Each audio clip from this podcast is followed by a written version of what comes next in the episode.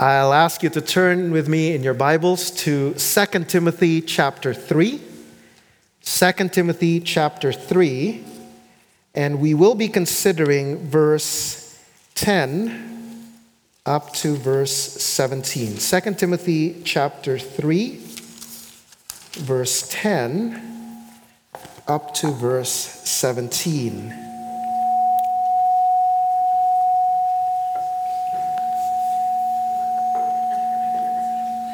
That sounds like my singing.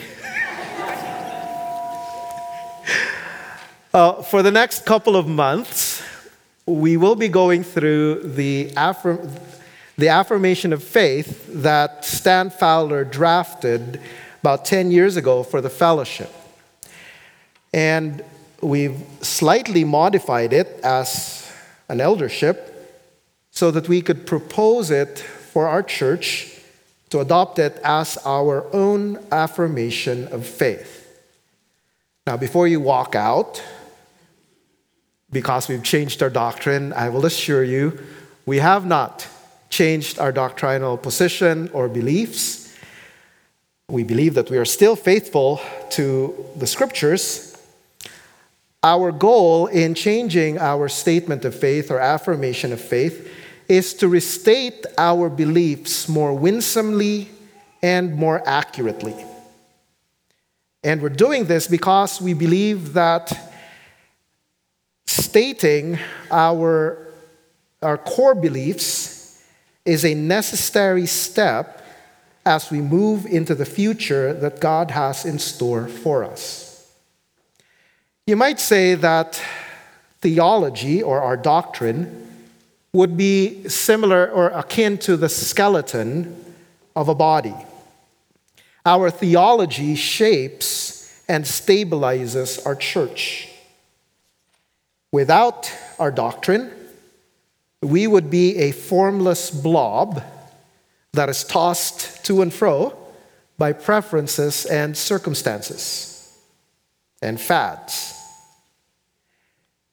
And diseased bones unbiblical doctrine weaken the body and ultimately kill the church. But we also need to recognize that a skeleton is dead unless it is enfleshed. That is to say, it's not enough to know the doctrine, we need to embody or perform our doctrine by the power of the Holy Spirit who gives life to the body. All that to say that if we are to be faithful to God's purposes for our church, then we need to know what we believe and why we believe it, and we need to live out in community the implications of what we believe. And so, in light of the importance of what we're doing for the next few um, months, I would encourage you to raise questions. And I've put out a few pads out there. Please don't take the pad, just take a sheet. and if you have a question, uh, write it down. And then after the service, about 10 minutes after the benediction, uh, come back here and I'll try to respond to the questions. You write it out so that I don't forget what question it is. And if I don't know the answer, then I'll study and come back to you. Okay? Um, with that challenge of knowing what we believe and why we believe and performing what we believe is very much the focus of this passage. Paul is encouraging Timothy, who is ministering in Ephesus, to stand firm for the gospel in the face of false teaching, lifeless religion, and persecution in a morally bankrupt culture. And if that sounds familiar, that's why we're talking about it. This is the same situation we ourselves face as believers in this present time. So let's read 2 Timothy chapter 3 verse 10 up to verse 17. Paul addresses Timothy. You, however, have followed my teaching, my conduct, my aim in life, my faith, my patience, my love, my steadfastness, my persecutions and sufferings that happened to me at Antioch, at Iconium, and at Lystra, which persecutions I endured. Yet from them all the Lord rescued me. Indeed, all who desire to live a godly life in Christ Jesus will be persecuted. And if I may stop here and say, this is what we mean when we say God has a wonderful, loves you and has a wonderful plan for your life. And we mean that. This is the promise, in fact, and invitation of Jesus. If any man will come after me, let him deny himself, take up his cross, and come follow me. And in that death to self is found true life. So let's continue. While evil people and impostors will go on from bad to worse, deceiving and being deceived. But as for you, continue in what you have learned and have firmly believed knowing from whom you learned it, and how from childhood you have been acquainted with the sacred writings, which are able to make you wise for salvation through faith in Christ Jesus. All scripture is breathed out by God and profitable for teaching, for reproof, for correction, and for training in righteousness, that the man of God may be complete, equipped for every good work. Now, if you read on, you will know that the Apostle Paul is about to die. He knows that he's, this is, as it were, his last will and testament to Timothy. And so when he, te- he, he gives Timothy, then, in this text, two reasons to continue in what you have learned and have become convinced of, in verse 14. First of all, he points to his example and the example of his mother Eunice and his grandmother Lois. Their lives bear witness to the truthfulness of Christianity. That's what he's saying in verse 14. But as for you, continue in what you have learned and have firmly believed, knowing from whom you learned it. Timothy had seen the faithfulness of God in the lives of Eunice, Lois, and, Peter, and Paul. That's why in verse 10 up to verse 11, you see Paul saying, You have followed my teaching, my conduct, my aim in life, my patience, my, my faith, my love, my steadfastness, my persecutions and sufferings. You've seen everything about my life. You've seen how I suffered. Yet from them all, the Lord rescued me. Paul had left him an example to follow. And I must say, as I think of Paul's words to Timothy about his example as a father in Christ and of the example of Eunice and Lois, I cannot help but give thanks to God for my parents who didn't just teach me the Bible, but who demonstrated the goodness of God to me. They weren't perfect, but their lives convinced me, or helped to convince me, that Jesus deserves my utmost allegiance. And it wasn't just them. My parents raised me in a church where the godly example of brethren around me, who also were my teachers at the Christian school, provided the scaffolding that formed and strengthened my faith. What am I trying to say based on this? trying to say that the discipleship of our children begins with the way we understand and live out our affirmation of faith. Earlier in 1 Timothy, the Apostle Paul had referred to the church as the, a pillar and buttress of the truth.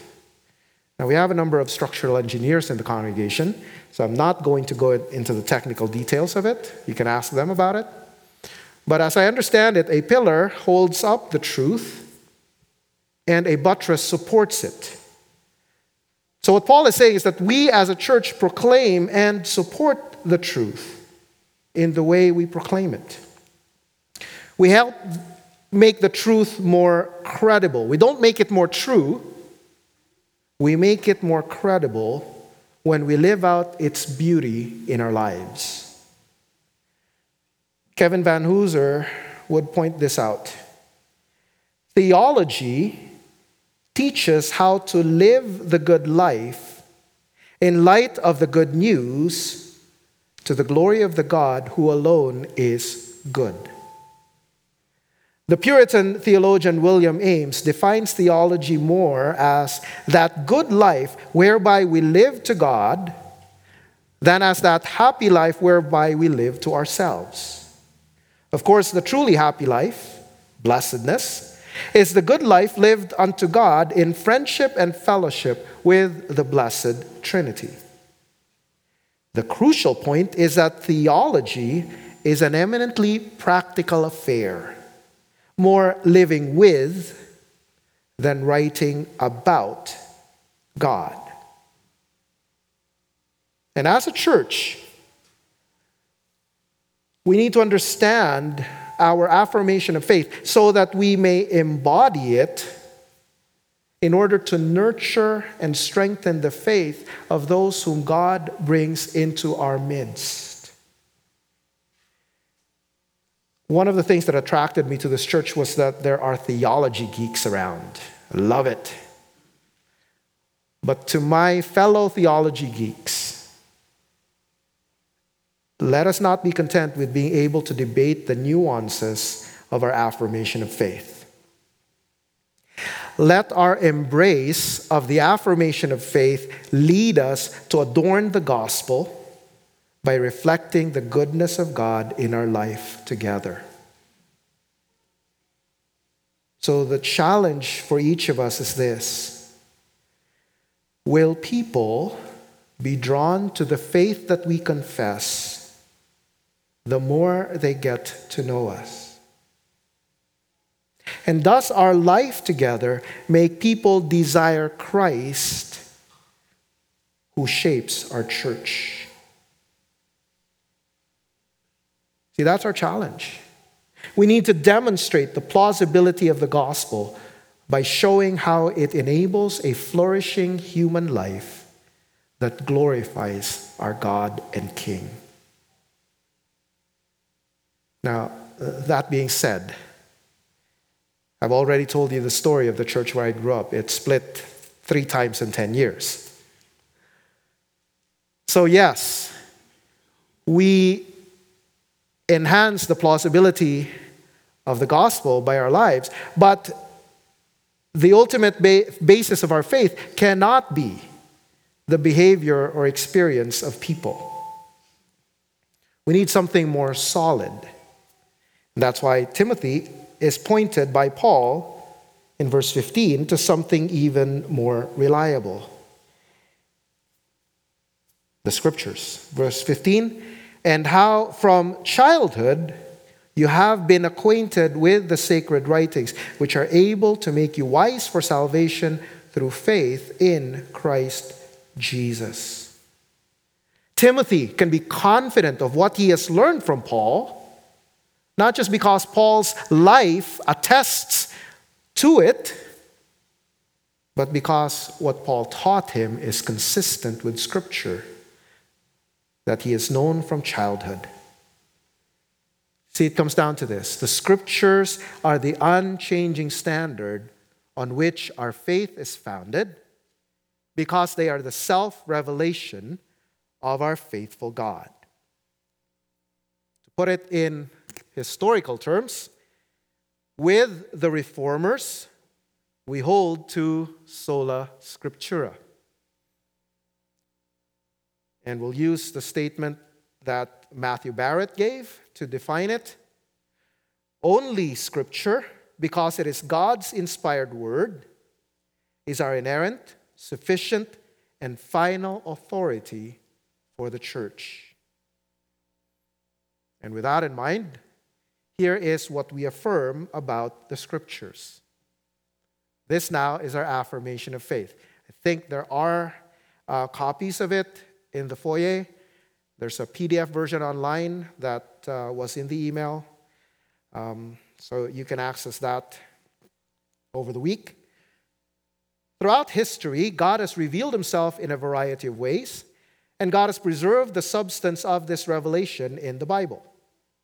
When we say the Bible, we mean the 66 books of the Old Testament and New Testament. By the way, there is a Catholic Bible in the foyer, in the Lost and Found.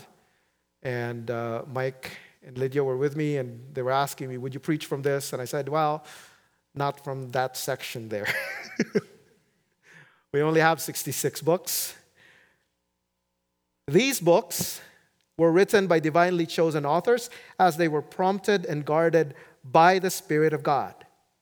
Although these writers were genuine authors, and in most cases, not just secretaries taking dictation, the work of the Spirit was so complete that everything written in the biblical books taught the truth without any errors.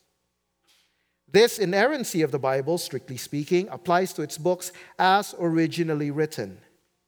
But God has preserved those writings in such a way that in the copies and translations of the Bible which we possess, for all practical purposes, we can be confident that we have the original text of the Bible.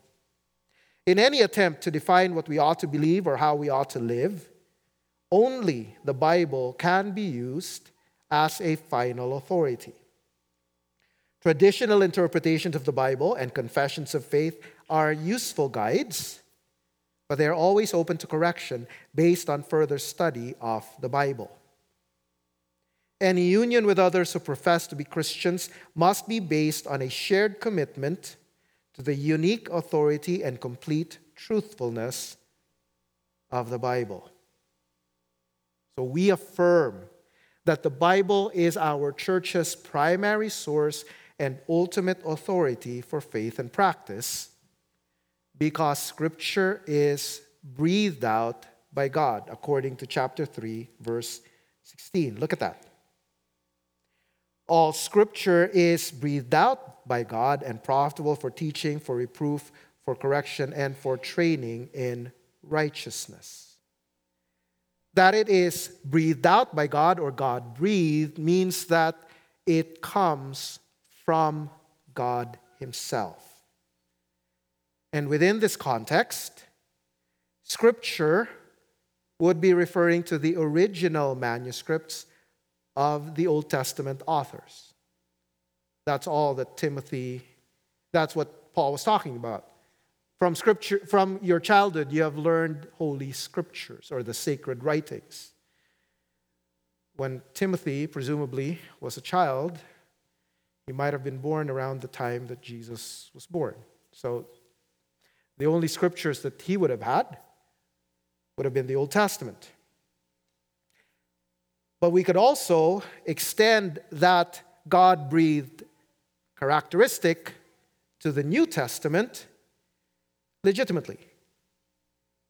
And we see that even in the way the New Testament authors use Scripture or refer to um, the words of Jesus, for example. Um, Paul cites the words of Jesus recorded in Luke 10, verse 7, and he refers to them as scripture in 1 Timothy 5 18. We have it? No? We lost it? Oh, yeah, it's there. Good. And um, copies of Paul's letters were circulated among the churches, and Paul would refer to those letters that Paul had written in 2 Peter 3:16 as Scripture.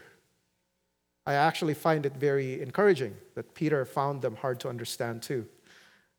Guess I'm not the only one. So, the point of it is the Old Testament scriptures are referred to as God breathed, but the New Testament authors would refer to New Testament text as also God breathed, and therefore uh, scripture, and therefore God breathed. D.A. Carson would sum it up. The church then did not confer a certain status on documents that would otherwise have lacked it, as if the church were an institution with authority independent of the scriptures or in tandem to the scriptures. Rather, the New Testament documents were scripture because of what God had revealed.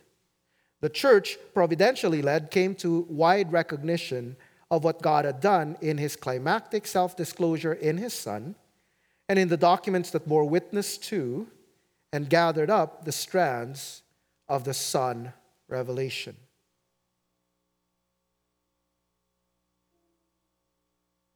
And what we need to recognize is that Paul is emphatic in this passage.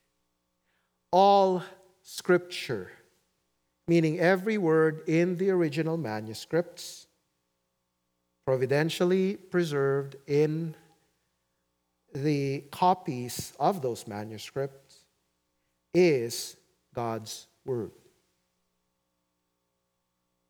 And it's not that God dictated scripture we believe that God, according to 1 Peter chapter 2 Peter chapter 1 actually, 20 and 21, that God sovereignly guided all the human authors so that they were fully engaged in writing those letters or those books, but what they wrote was from God. So that when Paul says in the text, it is the equivalent of saying, God says. And we also believe that God has providentially preserved the copies so that we have faithful reproductions of the originals. And that belief is borne out in the manuscript evidence. We don't have time to go into the manuscript evidence. We can discuss that at another time. Because there's something even more important. Since Scripture is the Word of God who is truthful, omniscient, and infinite in wisdom, then it must also be inerrant. It is truthful, absolutely truthful, and contains no error. That's why we use it and refer to it as our final authority. All other sources of knowledge are fallible because they are limited by human finitude and human sinfulness. As human beings, we can never see the whole picture, and our interpretation of data will always be marred by our sin. Nothing else but Scripture addresses us with all the authority of God Himself, demanding our submission. And I find that this is where my problem is. It's that submission part. During Luther's time, man had replaced the authority of Scripture with human tradition. During the Enlightenment, man replaced the authority of Scripture with human reason. In our day, we replace the authority of Scripture with scientism, with personal experience, or some of us with our feelings. Or some of us would not be willing to say that we don't submit to the authority of Scripture. We just find a different way to interpret the text to support my position. But at the heart of our efforts is our desire to be autonomous, to put ourselves in the place of God, just like our parents, Adam and Eve, who rejected God's word. Thankfully, God, in His grace, gave us the scriptures in order to turn us from our rebellion. Notice what it says in verse 15. You have been acquainted with the sacred writings, which are able to make you wise for salvation through faith in Jesus Christ. Now, I missed last week's service but I did catch the live stream, and if you recall, there was a young lady on the, on the Guelph hockey team who put up her Bible and said, There's good stuff in this. And I agree. But I'd like us to take it a little bit further. Actually, a whole lot further. It's not just that there's good stuff in this, there is actually life in this. Because it is God's self revelation given so that we might know Him, whom to know is eternal life. So please understand, Scripture is more than an academic curiosity. It is God's gracious speech act to rescue us from our blind stubbornness. And the Bible isn't an encyclopedia or a textbook on math and science. Neither is it a book of rules for moral living or a fact book about God. There's some of that, but Scripture is more. Scripture is meant to point us to Christ so that we would put our trust in Him. Scripture actually weaves a grand narrative through a variety of literary genre produced over hundreds of years. And the Old and New Testaments tell a unified story of who God is, who we are, and what God is doing. Scripture begins with how the triune God created the world by his powerful word and loved the world despite Adam and Eve's rebellion and the repeated failures of their offspring. And that love story climaxes in the living Word, who was in the beginning with God and was himself God, becoming flesh so that he may die and rise again to pay the penalty for our sin and bring us into covenant relationship with him. That's where we are right now. In between times. And in the place of our rebellion, God has given us new hearts to love Him and to obey His word. His Spirit dwells in us to transform us, and to enable us to obey Him as we await the consummation of our salvation. What we sang about a while ago when He shall come with trumpet sound.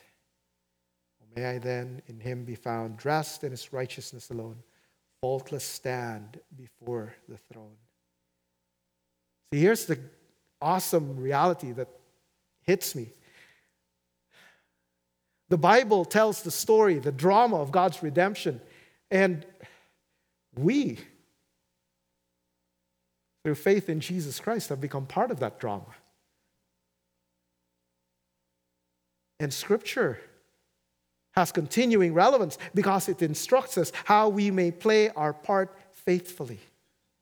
I'm thankful to um, Kevin Vanhoozer for that image of being in the drama. That's why it says in verse 17, uh, verse 16 and 17, and it's profitable for teaching, for reproof, for correction, and for training in righteousness, that the man of God may be complete, equipped for every good work.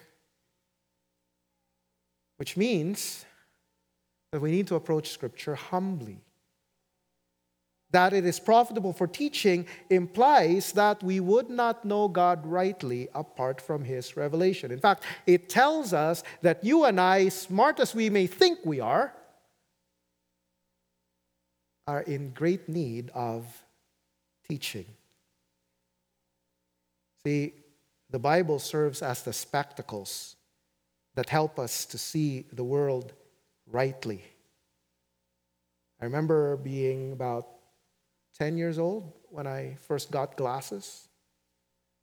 And when I put on my glasses, I, I just had this. So that's what the world looks like. that's what this is for. These are the lenses that allow us to see the world properly. And that it is profitable for reproof means the scripture is also God's scalpel that cuts deep and reveals our own errors and shows us where we are wrong. Friends, our reading of Scripture, as it helps us see the world rightly, also needs to reveal our blind spots. Scripture needs to convict us of sin and expose the faulty standards that we hold to. We may have high standards, but they may be higher than God meant them to be. We may have low standards, and they may be lower than God means them to be. And here's the challenge if you agree with our affirmation on Scripture, when was the last time your Bible reading confronted you with your sin? See, if the Bible agrees with you all the time, I'm sorry to say you're probably not reading it right. To master the Scriptures is to be mastered by the Scriptures. because Scripture is God, the Spirit's means of renewing our minds. It is meant to define our beliefs, and our beliefs then shape our desires, and in turn, shape our conduct. So it goes on. It is profitable for correction and for training in righteousness. Thankfully, God doesn't show us where we went wrong. Correction means He shows us how to rectify our mistakes, rectify our lives, and then it goes on and forms us for righteous living. Training in righteousness implies character development. It's like those people who go to the gym. I'm not one of them. But you're, you're, the people who work out are developing their strength. It's like the, it, it, it corresponds to gaining wisdom and discernment. The way, since I'm in Canada, a hockey player is able to adapt to game situations because she is steeped in the fundamentals. And it's the same situation that happens. As we obey Scripture, God forms our desires and develops our discernment so that we could determine how we could honor God whatever circumstance we're faced with, even when Scripture does not directly address it. For example, I dare say that Moses, Isaiah, and Paul knew nothing about cloning, knew nothing about in vitro fertilization, and if you don't know anything about them, that's all right. Neither did they know about Twitter. But we can evaluate these technologies in light of the biblical account of what it means to be human and in light of the biblical account of the givenness of creation. And when it comes to Twitter, there's Ephesians 4. And now it talks about our speech. The point I'm trying to make is that Scripture continues to be relevant in our day and age. And that continuing relevance of Scripture means that we need to practice the Reformation slogan that in Latin goes Ecclesia Reformata Semper Reformanda Secundum Verbum Dei. And before I cut my tongue off, trying to say that again, we'll say it in English. The church reformed always being reformed according to the Word of God. God's mind is infinite, so we will never grasp Scripture fully. Our privilege and challenge is to grow and keep growing in our understanding of it. And that's why, in our affirmation of faith, we would say that we consider traditional interpretations of the Bible creeds and confessions of faith as useful guides, but non binding guides. We actually had a case of that today. You may not have noticed it, but when we were singing, And Can It Be That I Should Gain? we committed heresy. Well, no, we didn't commit heresy. In the past, when we sang, Emptied Himself of All But Love, we were actually proclaiming a heresy. Because that's the kenosis theory. Today, we corrected it. Humbled himself because of love. That is Philippians 2 properly understood. But that's an example of what semper reformanda, of being always reforming, is all about. It is recognizing that creeds, confessions, and hymns are human efforts to understand and express Scripture within a particular historical context. And as believers who are following in the same tradition, we draw on them as resources that help us come to a deeper, fuller understanding and application of Scripture. I've been asked about the 1689 Baptist Confession of Faith, and I would say it's a great confession. I've taught through it twice in two different churches. And I've always had to qualify, explain, and um, nuance uh, a number of its provisions. But it has also helped me develop my understanding of doctrine. Our task as followers of Jesus Christ in this day and age is to stand respectfully on the shoulders of those who've gone before us so that we may see further.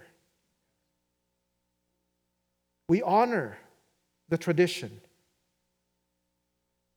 by taking their insights deeper and further and living out the truth faithfully in a manner appropriate to our context. And as we understand the Bible more fully, we need to reform our practices accordingly. And this is the hard part. Growing in truth demands that we change. You cannot make progress without change. But the change that happens needs to be to align us more fully, more faithfully to the standard of Scripture. Because Scripture is meant to equip us to serve God's purposes in our generation. Notice that the man of God may be complete, equipped for every good work. We seek to align our beliefs and practices with Scripture so that we may fulfill the good works that God has prepared beforehand that we should walk in them. Standing firm for truth should not result in a fortress mentality. Our affirmation of faith is not a ball to protect during a rugby scrum. I don't want to lose it. No. Our stand for truth, our affirmation of faith, is meant to enable loving engagement. So that when people ask us, Who are you? This is what we believe. This is what we understand it means to be a Christian. This is what a Christian would believe. And we hold it forth graciously and lovingly because we understand that God sends us out, empowered by His Spirit, guided by His scriptures, to live as light in the world. So that as we understand Scripture better, the Spirit applies the truths to us, both individually and corporately, so that as a congregation, we point forward to the new creation, holding out the hope of the gospel with our lips and adorning it with our lives. So that when people look at us and evaluate our affirmation of faith, they would see that our life and our affirmation of faith are one. And it's not something we do on our own, it is something we do and accomplish by the work of the Spirit by the power that He alone provides. Let us pray.